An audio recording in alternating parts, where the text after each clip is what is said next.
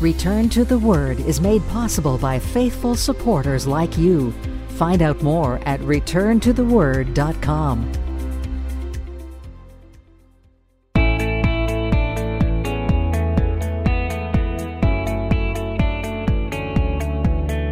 Welcome to the broadcast ministry of Return to the Word with Pastor Mark Fontecchio, advancing the message of God's amazing grace through the teaching of God's Word.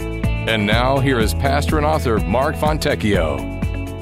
Christmas Day of 1968, three astronauts in Apollo 8 circled the dark side of the moon and headed for home. And suddenly, over the horizon of the moon, rose the blue and white earth, crowned by the light of the sun against the black void of space. Now, these sophisticated men, these educated men, trained in science, trained in technology, there's a lot of things they didn't do. They didn't utter Einstein's name, and they didn't start quoting poetry. Only one thing could capture the awe inspiring thrill of this incredible sight to behold. Billions of people heard the voice from outer space as the astronaut read it. In the beginning, God. The only concept worthy enough to describe the unspeakable wonder that we have at the handiwork of the Creator. Our Christian faith begins and ends with these words In the beginning, God. Everything we believe in the Word of God and everything we believe in the Christian faith stands or falls with these words In the beginning, God. Because all of creation had to have a beginning. Because the second law of thermodynamics, yes, we're already going right for the heart of it. The second law of thermodynamics teaches us that as energy is transferred or transformed, more and more of it is wasted. And that there is a natural tendency of any isolated system to degenerate into a more disordered state. So all of the energy available in the universe is already winding down. This is something we observe in science. This is something we observe in creation. And so, in order for something to wind down, it must have first been wound up. There must have been a beginning which leaves us with only two possibilities. Either there is an eternal God with a mind that can create, who is outside of time, outside of creation itself that is winding down, or there is, think of this, infinite matter with no mind, but it's always been, it's eternal, and it creates things. Which of these two things makes the most amount of sense? I have never seen a rock create things. It would be impressive, but I've never seen it. I have seen men made in the image of God who have taken rocks and create things. The evolutionist has to believe in eternal matter that can create, but this is not even rational and doesn't even make sense scientifically. Because if matter can create, then it itself is subject to decay. So how can it be eternal? There's a problem there. There's a cause and effect. Creation is winding down, and so there must be a creator. Now, we have only one verse in Genesis we're going to cover this morning because while we are here, I want to answer some of the most common questions that Christians typically have about Genesis. And so the very first question we want to answer is this Did Moses really write Genesis? Because there's a very liberal and deadly belief circulated in the Bible colleges and seminaries today that denies Moses wrote Genesis. It's called the documentary hypothesis sometimes called JEPD, hypothesis. Basic idea is this. Don't waste your time on it. It's, it's just a bunch of garbage, honestly. But the basic idea is this. Anonymous authors compiled the first five books of the Bible, known as the Pentateuch, and the documentary hypothesis then sets out to deny Moses as the author of those first five books. Instead of stating that it was written when we think it was. They say it was written much later, around 850 BC, taking the myths and legends of Babylon and all the other nations and adding them to the campfire stories, if you will, of the Hebrew people. Now, how did this idea get started? Well, in 1753, in Paris, it, it, got started, and it really caught fire in the 1800s under a, a man by the name of Julius Wellhausen. And it was started by the critics of Scripture, those who believed in evolutionary thinking, those who believed we came out of a pit of slime. And so they need to come up with a way to explain away parts of Genesis. Genesis was embarrassing to them. It was crude thinking, and they needed an explanation. But this is a dangerous teaching, rooted in unbelief, that calls into question not just Genesis, but the entire Word of God. So, who wrote Genesis? Well, Moses did around 1400 BC, roughly. Now, Moses wasn't around. If you have tracked the history of the Old Testament, Moses wasn't there when the earth was created. He wasn't there. So, how does he know exactly what happened? Moses wasn't there when Adam and Eve walked around in the garden. So, how does he know? And so I believe, first and foremost, God revealed the information to him. God gave him directly the information. But secondly, Moses may have had some written records. See, these are what the clay tablets look like in that day. We think of clay tablets as clumsy. These were not. These were very, very easy to carry. They could be carried in one hand and easily could have been brought onto the ark to carry the records of the patriarchs and later used by Moses under the inspiration of God to compile the records from before this time, passing them down from Adam to Seth to Noah to Shem, Abraham, Isaac, and Jacob, just passing the records down. In the book of Genesis, if you look in the entire book, there's 11 different verses, 11 different verses or places which read something like, these are the generations of. These are the generation, or this is the generation of. And the Hebrew word, toledot, for generations, can also mean origins or history or even family history in these 11 verses or statements, each of them comes either before or after a description of historical events that involved a personal name. And so it seems very, very possible that Adam and Noah and Shem and these others wrote of the historical accounts under the inspiration of the Spirit of God and passed these records down, and that they were preserved on tablet form until compiled by Moses. Now, we know that the author of the Pentateuch was an eyewitness to the events of the Exodus itself. We know that. We know that whoever wrote the Pentateuch, whoever wrote the book of Genesis was an eyewitness to the events of the Exodus of the Hebrew people coming from out of Egypt. And he was an eyewitness to the Egyptian customs. And, and this would be expected, of course, by Moses. The author actually uses several Egyptian words. It's one of those clues that we look at. The Pentateuch claims in many places that Moses was the author. And we see the same thing throughout the Old Testament. But even more impressive to me than that are the words of Jesus Christ in the New Testament. That kind of settles it for me. Because he spoke often of Moses writing in the law. He said in Matthew 8, Matthew 19, Mark 7, Mark 12, Luke 24, John 5, and John 7. That's often. So we've already shown that if Moses did not write Genesis, then the Bible falls apart. See, if, if Moses did not really write Genesis, then the Bible falls apart. Then Christ was a liar. And neither the Old Testament is true or the New Testament is true because it cites Moses as the author repeatedly, which is precisely why it's under attack by the critics.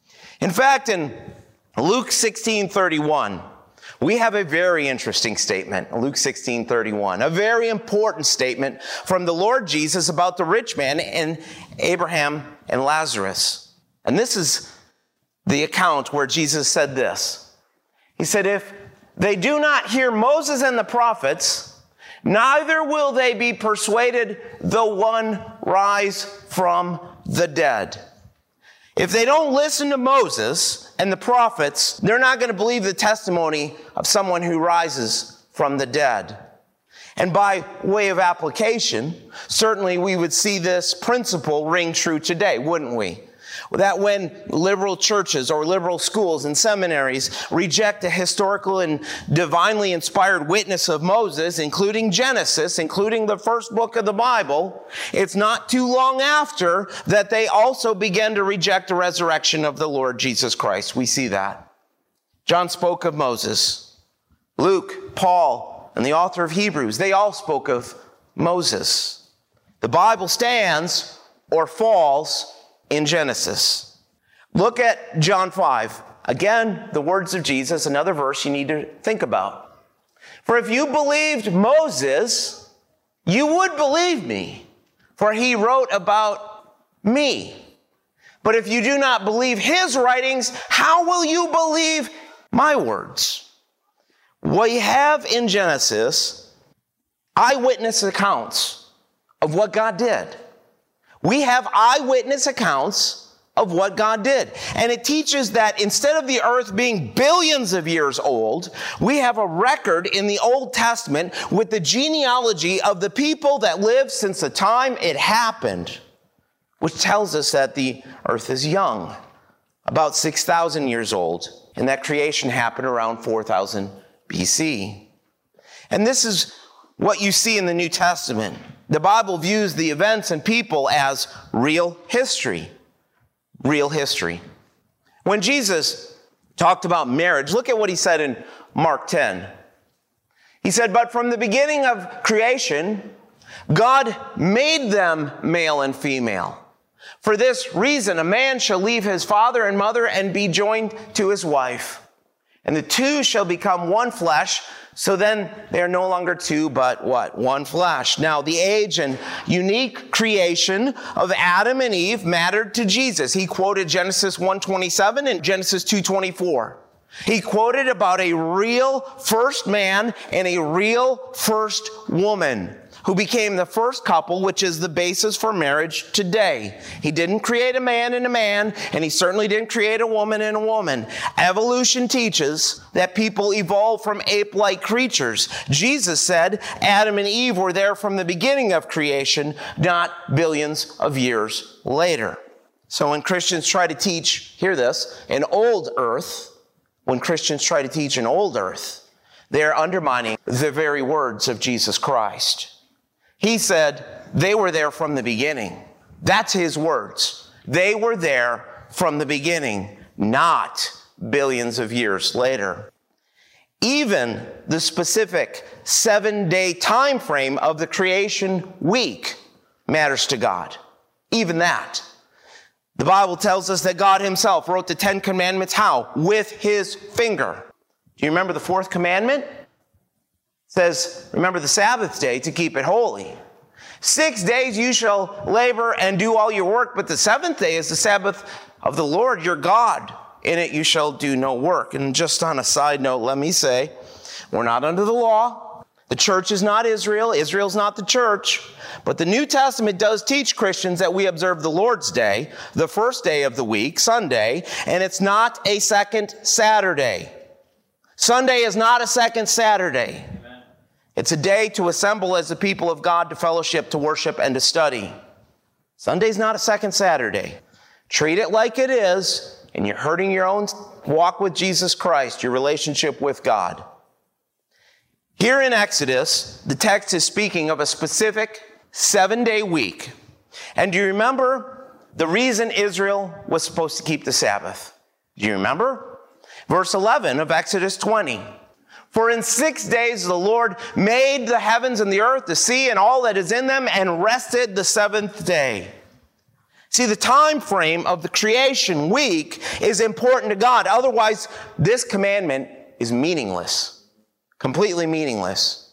And if you are one who tries to say that, yes, God created, but the earth is very, very old, that the creation days were really long periods of time, then the days of the working week would have to be as well. So you better be prepared to work for six billion years. And then you can have one billion off if you make it that long. But you got to make it that long. And then you can have one billion years off. That's your promise. Genesis matters. Genesis matters because it directly impacts the gospel of Jesus Christ. Paul said this to be true. Paul did. In 1 Corinthians 15, Paul taught on the resurrection of Christ. And he explained why Jesus came to die. And there he said this. He said, For since by man came death, by man also came the resurrection of the dead. For as in Adam all die, even so in Christ all shall be made alive. And then in verse 45, down later, he says, And so it is written, the first man, Adam, became a living being. The last Adam became a life-giving spirit. Now, why is this important? Because the death of Adam is a core part of our understanding of the gospel of Jesus Christ. If you believe in evolution, or if you believe God created, but He did it over millions or billions of years, the problem is, is that you're putting death before Adam's sin. And that undermines the very core of the gospel message. To teach an old earth, an old earth, with death before Adam undermines the gospel of Christ. So let's go back to Genesis. You know these words. In the beginning, God created the heavens and the earth. The Hebrews titled this book according to the first word of the book, which was just a very, very calm and practice back then. So they called it Bereshit, which means in the beginning. That's what it means, in the beginning. When the Old Testament was translated into Greek in about 250 BC, the Greek equivalent of the title was rendered Genesis. In the beginning, God created the heavens and the earth. Today, astronomers have come down on the side of believing that galaxies and galaxy clusters are pregnant, their words, pregnant with some sort of exotic material that is invisible to us. They call it dark matter. Sounds like Star Wars, doesn't it? Dark matter, waiting for a Sith or something to come out. They have not yet identified what it is exactly, but it's not because they haven't tried. Despite decades of using everything they can think of, from gamma ray telescopes in outer space to cryogenic subatomic particle monitors buried deep inside a northern Minnesota mine, their occasional reports of success are about as reliable as Elvis or a Bigfoot sighting. And the dark matter isn't even the most astonishing thing about this. The modern astrophysicists have discovered about gravity. There is something else. They call it dark energy. Dark energy. And all told, astronomers have concluded that dark energy comprises some 68% of the total universe, and dark matter about 27%, they think. That means only 5% of the universe is even visible to us. 5% of the universe is visible to us. In other words, everything we call scientific knowledge today is based on 5% of what can be seen, of what there is to know about creation. 95% of it is hidden to us, but we know very little bit about that 95%. Even though the experts claim, we need to believe them when they say that we are created, that it all started billions and billions of years ago. This is University of Oxford professor of astrophysics, Pedro Ferreira. Listen to what he himself says about himself and most physicists about the origins and basic elements of the universe. He admits, and I quote, we are at a complete loss of how to explain some of the most fundamental but baffling observations of how our universe behaves. There is a tremendous, even cosmic chasm between the physics we know and love and some of the phenomena that we observe, but we simply cannot make head or tail of. We have no idea how to bridge this chasm. Yet we're proceeding to construct ever more expensive experiments and observatories in the hope that we will. And then listen to what he said next. I have spent most of my adult life staring at the cosmic chasm, the abyss between what we know and what we don't. And while our knowledge of the universe has improved dramatically in that time, our ignorance has become only more focused. We're no closer to answering the big questions about dark matter, dark energy, and the origins of the universe than when I started out. This isn't for a lack of trying. And a titanic effort is now underway to try and figure out all these mysterious aspects of the universe, but there's no guarantee we'll succeed.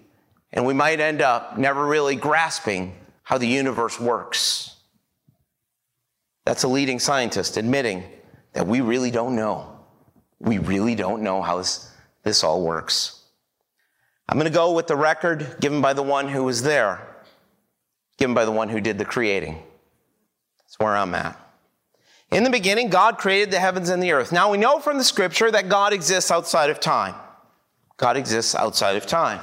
So when we're talking of the beginning, we're talking specifically about the beginning of creation. But here's something you don't see in the English. The text reads like this.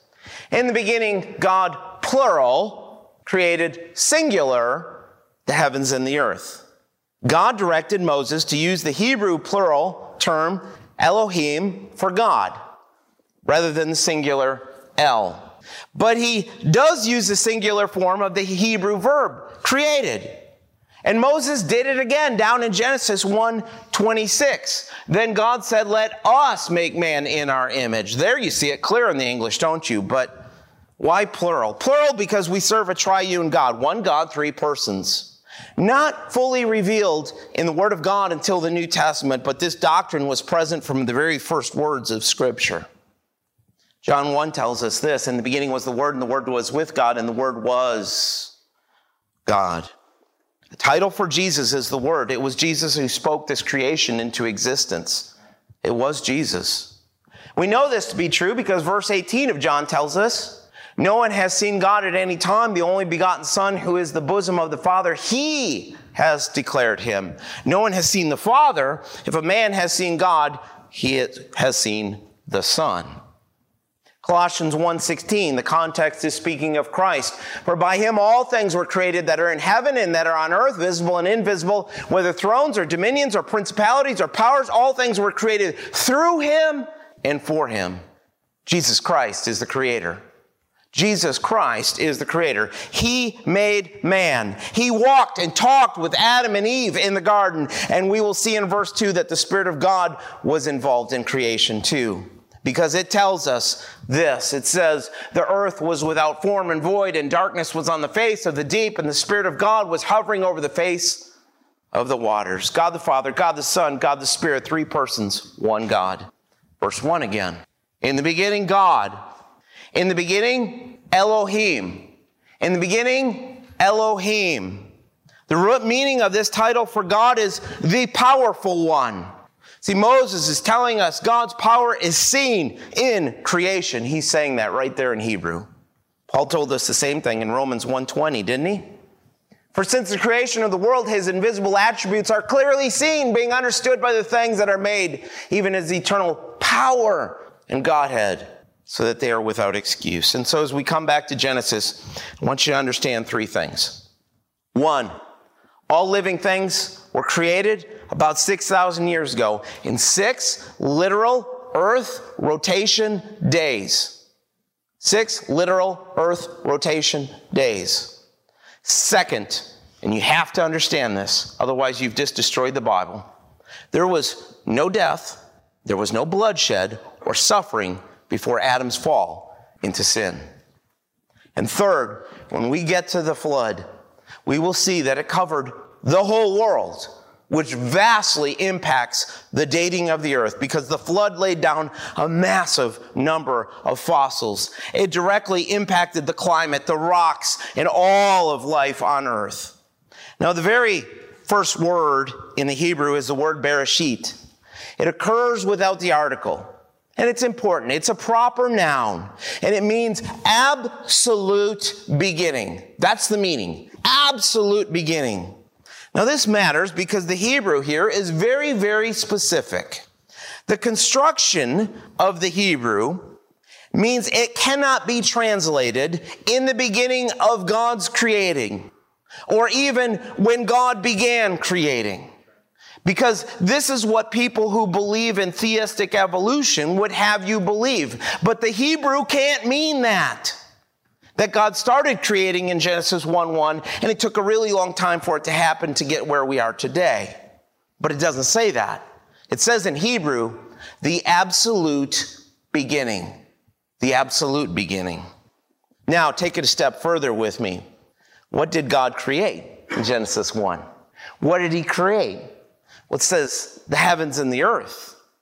This is a figure of speech in Hebrew where two opposites are combined into an all encompassing single concept. This is common in the Bible, and we do this all the time in language. One example, just simply from top to bottom, right? And everything in between. We do that, all encompassing. And so, what is the meaning here? It means the totality of creation, not just the earth not just our atmosphere, not just our solar system. There is no Hebrew word for universe. There isn't. There isn't one. The word for earth just refers to the planet in which we live, and the word for heavens means everything above, everything in creation, not a part of the earth. So, this opening statement in the Hebrew Bible saying that God created the universe this is the summary of it all, and the rest of Genesis 1 gives us the details of how it really happened. And again, these things matter. These matter. Because some of those who believe in an old earth believe that Genesis 1 1 means that the sun, moon, and stars were created over a vast, vast period of time before there were any days on earth. But hear me, there cannot be a gap in between verse 1 and verse 2. First of all, because just a simple observation in Genesis 1, the sun, the moon, and the stars are not even mentioned until day four. So there's a problem, which is down in verse 14. Second, I tell you guys repeatedly that words have meaning all the time. Words have meaning. If you get nothing else out of that church, you'll learn that. Words have meaning. And that God spoke to us with words using language, okay? We're going to cover verse 2 next week, but let's skip ahead again for a moment and let's cheat. We're going to read ahead. We know what verse 2 is. We'll read both verses together. It says, In the beginning, God created the heavens and the earth. The earth was without form and void, and the darkness was on the face of the deep, and the Spirit of God was hovering over the face of the waters. Now, between verse 1 and verse 2 is where people try to put a gap in time. They do this on purpose. They do this to try to accommodate evolution. So they say God created the universe, and then a long time later, God got very specific and did his work of creation on earth. But verse 2 starts with a Hebrew vav. And I know that doesn't mean much to you, but it can mean and, it can mean but or now. And this is where it gets very detailed in the Hebrew, and it gets really important. If a Hebrew vav precedes a noun, it has the specific meaning of an explanation. In other words, verse 2 cannot be a sequence of events that happened later. The Hebrew will not allow it. It cannot be saying, and then the earth became this, like theistic evolution. It cannot. Moses was very, very specific with the Hebrew. Verse 2 is the only verse in Genesis 1 that starts this way. All other 28 verses in Genesis 1 that begin with the word and have the vav consecutive. And if you really want to see this in an English translation, go look in the King James, the old King James. They did a great job with this. It's not as good in the New King James. They muddied the waters a bit, but look at it. Vav and then a verb, vav used in a sequence of events, but not here in verse 2. Verse 2, according to the words used and preserved by God for us, I mean verse 1 is the general statement. Verse 2 is the beginning of the explanation of verse 1. You don't get to attempt to cram millions or billions of years into the text. You simply don't, and still call yourself consistent with the text. There is no gap in time between these verses. There cannot be in the Hebrew. The Bible teaches a young earth created by a sovereign creator. This is the beginning of creation, but absolutely not the beginning of God, but a beginning to time and, and the earth and the space environment in which we live. Because the Bible doesn't set out to prove the existence of God. It doesn't. In the beginning, there was no one who doubted God. In the beginning, there was no one who doubted God because it was only God before he created. Instead of attempting to prove there is a God, the Bible just simply says this in Psalm 14 The fool has said in his heart, There is no God. And that's what evolution really teaches if you want to get to the core of it. It's the logical conclusion of this mindset that there is no God. But what about all the science, all the science that's out there that proves an old earth? I think a better question is this What about all the science that proves a young earth? What about that? Just take some of it. We could go for days. Just take the continents. They're eroding too fast. They're eroding too fast.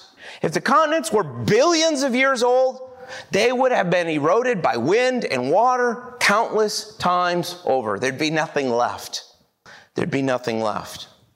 There's been DNA taken from bacteria that is supposed to be from ancient fossils that are said to be 425 million years old. But here's the problem DNA can't last that long, not more than thousands of years. Same with the dinosaur blood cells. This is a big problem for them. Their protein and DNA are all said to be more than 65 million years old, and that is dinosaur DNA right there. But it, it makes a lot more sense if dinosaurs lived alongside of man with a young earth, which is what the Bible teaches. If evolution is true and the earth is billions of years old, then how come in the fossil records, how come in the fossil records and some of the oldest fossil records, we have things like jellyfish and graptolites and hundreds of species that remain exactly, precisely unchanged from what they are today? The Grand Canyon is said to have taken millions of years, but the evidence shows it was formed during the flood. The tightly bent strata or rock layers that are bent without signs of melting or fracturing shows that the quick folding of these layers before they had time to solidify. Very consistent with a flood. Experiments have shown that oil and coal form quicker than we thought. It doesn't take millions of years. That's why we never seem to run out. We always find more. Isn't that amazing? Brown coal can be created in weeks and black coal in months. Most river valleys, if you look at them, they're too large for the streams that they contain. It's been estimated that in the past, streams had from 20 to 60 times the amount of water that they do now. That fits perfectly with a global flood. That makes a lot of sense. Carbon 14 in coal suggests ages of thousands of years, not millions. Same with oil. Same with fossil woods. Evidence of recent volcanoes on our moon doesn't fit the narrative of millions of years because the moon should have cooled. It should be pretty cold by now. The moon itself is retreating. You've heard this probably, that it's moving away. It's actually moving away from the Earth about four centimeters a year. Well, that creates a problem for evolution because backing it up into their time frame, the moon and the earth over billions of years, they would have been kablam on top of each other. Or if we go a little further out, consider Jupiter. This one fascinates me. When NASA sent a probe, Galileo, to go past Jupiter and all its moons, that's one of its moons, on one of its moons, not Jupiter itself, but on one of its moons, it recorded at least, this is a low estimate, at least 80 active volcanoes, which is what you'd expect if it was a young creation.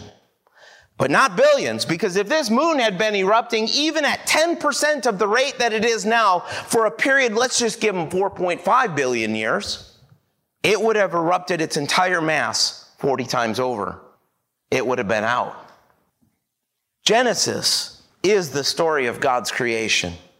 If you believe Genesis 1 1, no other verse in the Bible should be a problem for you. Because if God can create the whole universe, speak it into existence out of nothing, then he has no problem raising people from the dead. See how that works? And he has no problem with a virgin birth.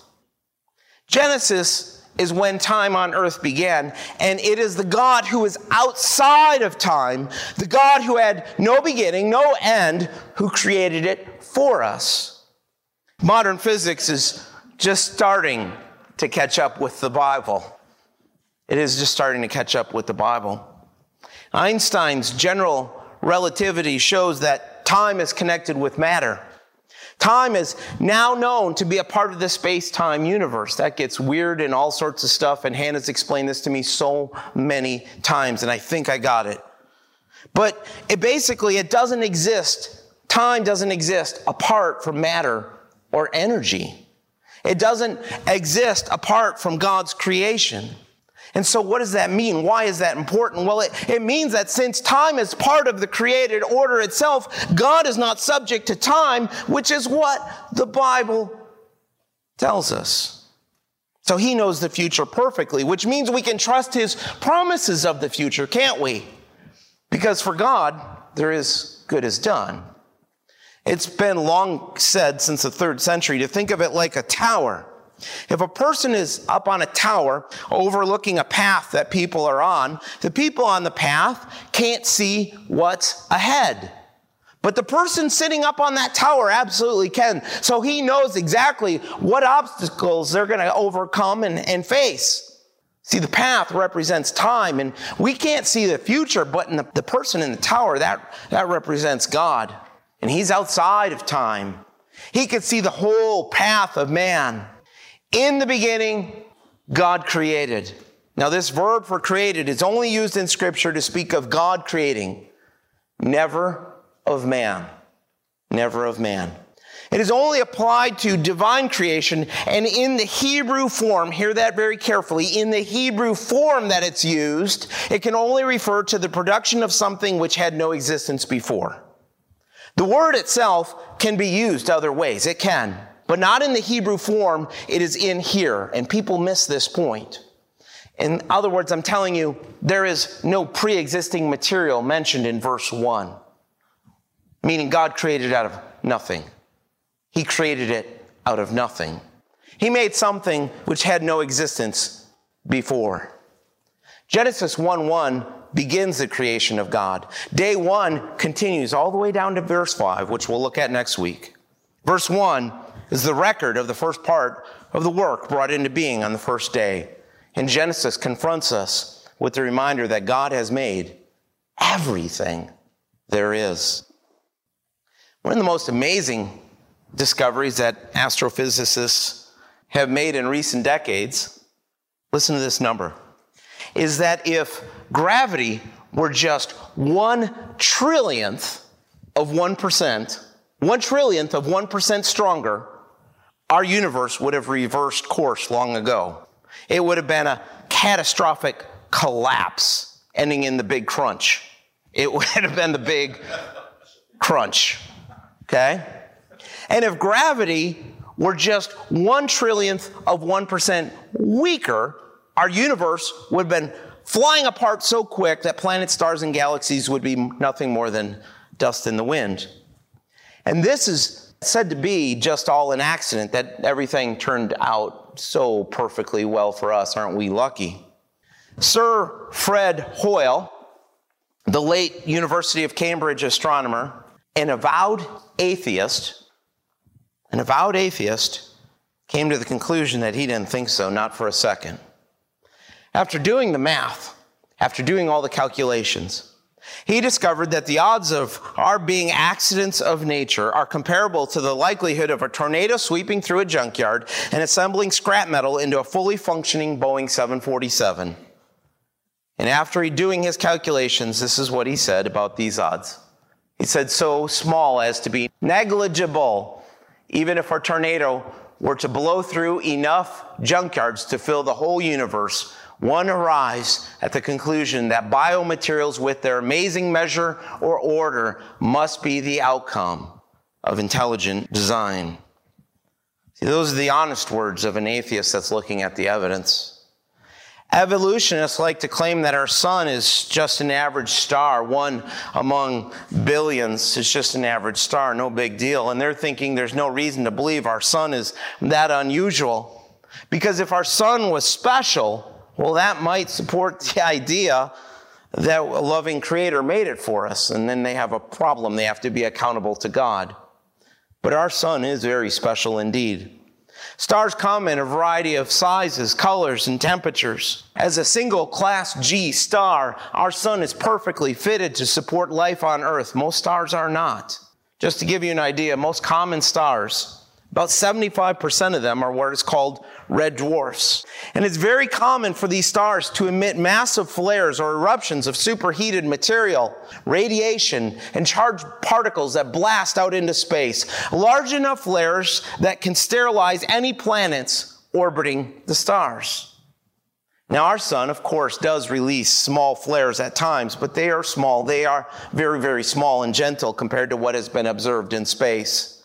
Because there have been stars observed producing these super flares up to 10 million times more energetic than the ones that come from our sun. That would ruin your day. Even among the stars that are like our sun, it is still unique. In a study of 83,000 solar type stars, 148 of them erupted in just 120 days of observing. So, if you extend this rate out, each solar type star would have more than a 50% chance of erupting every 100 years. And over thousands of years, a typical sun like star should have multiple massive eruptions.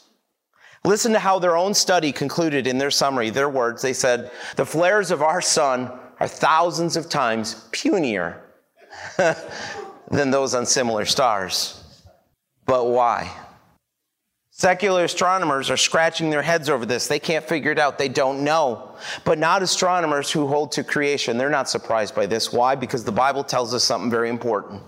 It says it in Isaiah 45. It says, For thus says the Lord, who created the heavens, who is God, who formed the earth and made it, who has established it, who did not create it in vain, who formed it to be inhabited. I am the Lord. There is no other. See, our sun was designed by a masterful creator to support life for us. So we shouldn't be surprised if we look at it and it supports life very, very well. Our earth, our sun, our solar system are fearfully and wonderfully made to be our home. And they're fearfully and wonderfully made to proclaim the glory of their creator. God spoke creation into existence. He did it out of nothing but his power and might. In Hebrews 11 tells us in chapter 11, it says, By faith we understand that the worlds were framed by the word of God, so that the things which are seen were not made of things which are visible. But it's not an empty faith that we hold to. It's a faith that's backed by science. It's backed by common sense, backed by the God who loves us, told to us in his word. The heavens declare the glory of God.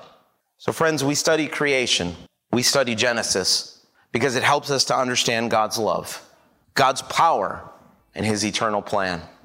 So let your life, Christian, reflect the worship that is due to Him and Him alone, with trust that we serve a God who knows exactly, exactly what He's doing from start to finish, and rejoice in Him. Return to the Word Ministries is committed to teaching the full counsel of God's Word and the gospel of Jesus Christ.